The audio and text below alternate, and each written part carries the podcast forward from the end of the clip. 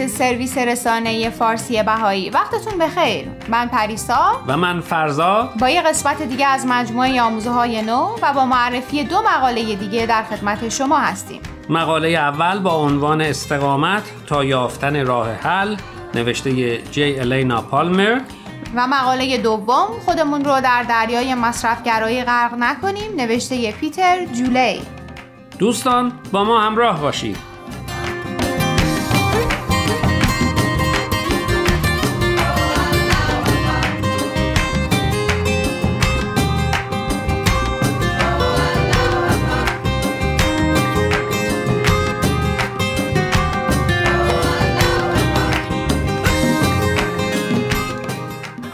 در ابتدای برنامه گفتیم امروز مقاله از جی الینار پالمر رو معرفی می‌کنیم با عنوان استقامت تا یافتن راه حل.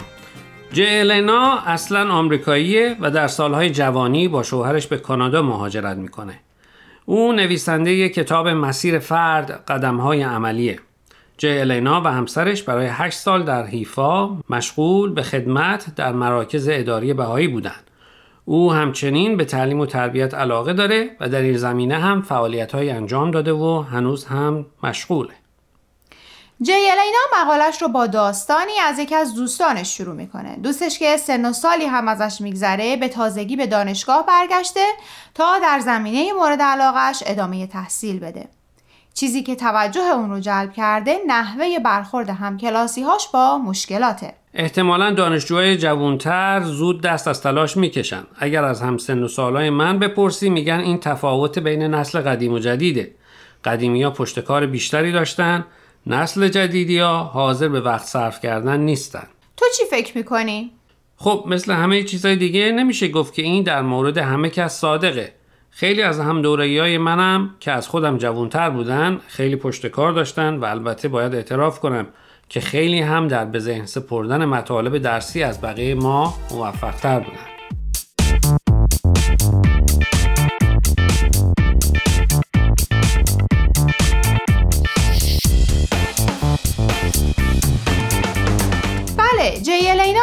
موافقه و تو مقالش میگه نمیشه این موضوع رو تعمیم داد و به علاوه معتقده میشه اونهایی رو هم که زود از تلاش دست می‌کشن تشویق کرد که برای پیدا کردن راه حل بیشتر تلاش کنن و وقت بیشتری صرف کنن.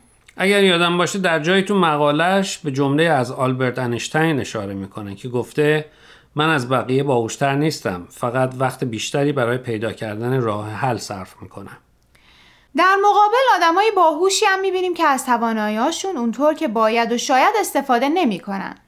بله در آموزه های بهایی هم افراد به داشتن پشتکار و استقامت تشویق شدن و این اطمینان داده شده که نتیجه هم گرفته میشه و البته با تاکید بر این نکته که در راه رسیدن به هدف ممکنه موانع و مشکلات زیادی هم در پیش رو باشه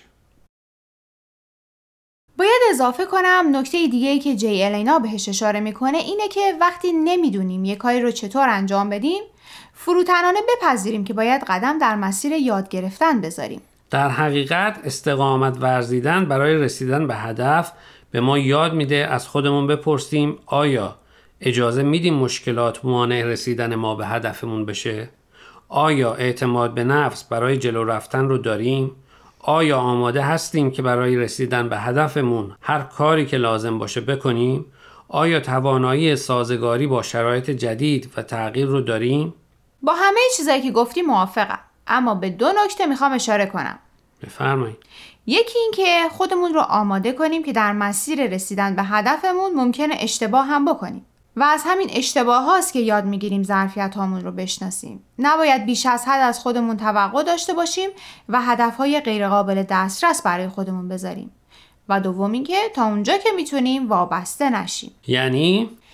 یعنی انقدر به هدفمون یا چیزی که می‌خوایم بهش برسیم دلبستگی پیدا نکنیم که چشممون رو به روی واقعیت ها ببندیم و حاضر نباشیم حتی یه تغییر کوچیک در هدف یا مسیر رسیدن به هدفمون بدیم. بله همیشه باید این آمادگی و انعطاف پذیری رو داشته باشیم که راه های دیگر رو هم امتحان کنیم.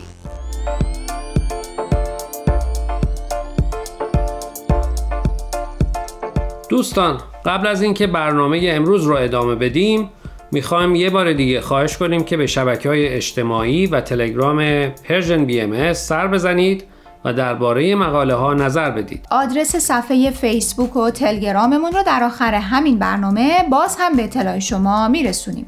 در ضمن از این به بعد برنامه های آموزه های نو از طریق SoundCloud و پادکست Persian BM هم قابل دسترسیه.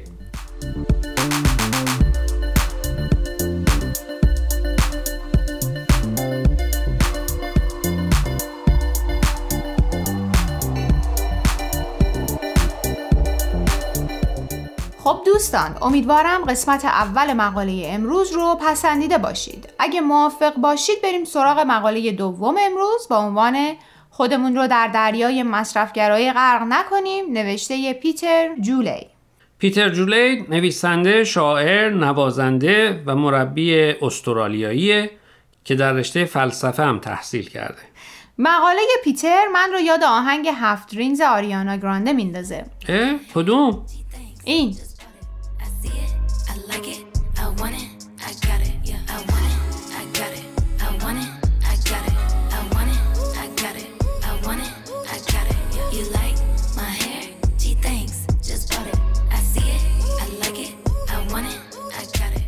یادت اومد؟ بله پیتر تو این مقاله به این مهم اشاره می‌کنه که این روزا خیلی از ماها خودمون رو حسابی تو این فرهنگ مصرفگرایی غرق کردیم تقریبا هر چیزی رو می‌بینیم می‌خوایم بیشتر از حد توان اقتصادیمون خرید می‌کنیم و بعد هم دور میریزیمشون تا بتونیم چیزهای جدید دیگه بگیریم به همون سرعتی که اجناس جدید از کارخونه در میان اجناس قدیمی تر روانه زبالدونی میشن از نظر پیتر مصرفگرایی محرک اصلی تکنولوژی، اقتصاد بین المللی و علت اصلی بحران محیط زیسته.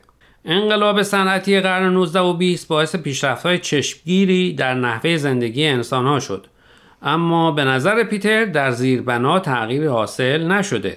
هنوز در سطح زندگی فقیر و غنی تفاوت زیادی است. تعداد زیادی از افراد باید ساعات طولانی کار کنند تا درآمد بخور و نمیری داشته باشند. و در مقابل تعدادی هم درآمدهای کلون دارن تمام اینایی که پیتر میگه درسته. اما می‌دونی ریشه مشکل کجاست؟ شما بفرمایید.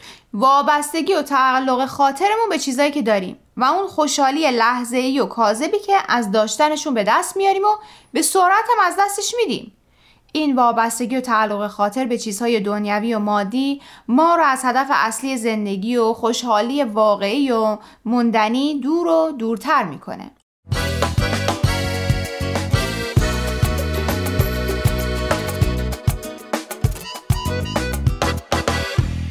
دوستان عزیز امیدواریم برنامه امروز رو پسندیده باشید. لطفا با ما تماس بگیرید و نظرتون رو راجع به این مقاله ها با ما در میون بذارید. آدرس ایمیل ما هست info at persianbms.org اگر هم موفق نشدید که همه قسمت ها رو گوش کنید یا دوست دارید یک بار دیگه اونها رو بشنوید می‌تونید به سراغ وبسایت Persian BMS برید به آدرس persianbahaimedia.org در ضمن می‌تونید از طریق فیسبوک، تلگرام، اینستاگرام و SoundCloud Persian BM به همه برنامه های ما دسترسی داشته باشید و برنامه ها رو اونجا گوش کنید یا از طریق این رسانه ها برای ما نظر یا پیام هاتون رو بفرستین. اگر پادکست برنامه رو گوش کردید و خوشتون اومد لطفا به اون برنامه امتیاز بدید. خب دوستان تا هفته آینده که به سراغ مقاله های دیگه و نویسنده های دیگه از وبسایت bahayteachings.org بریم من پریسا به اتفاق همکارم فرزاد از شما خدافزی می‌کنیم. خدا نگهدار.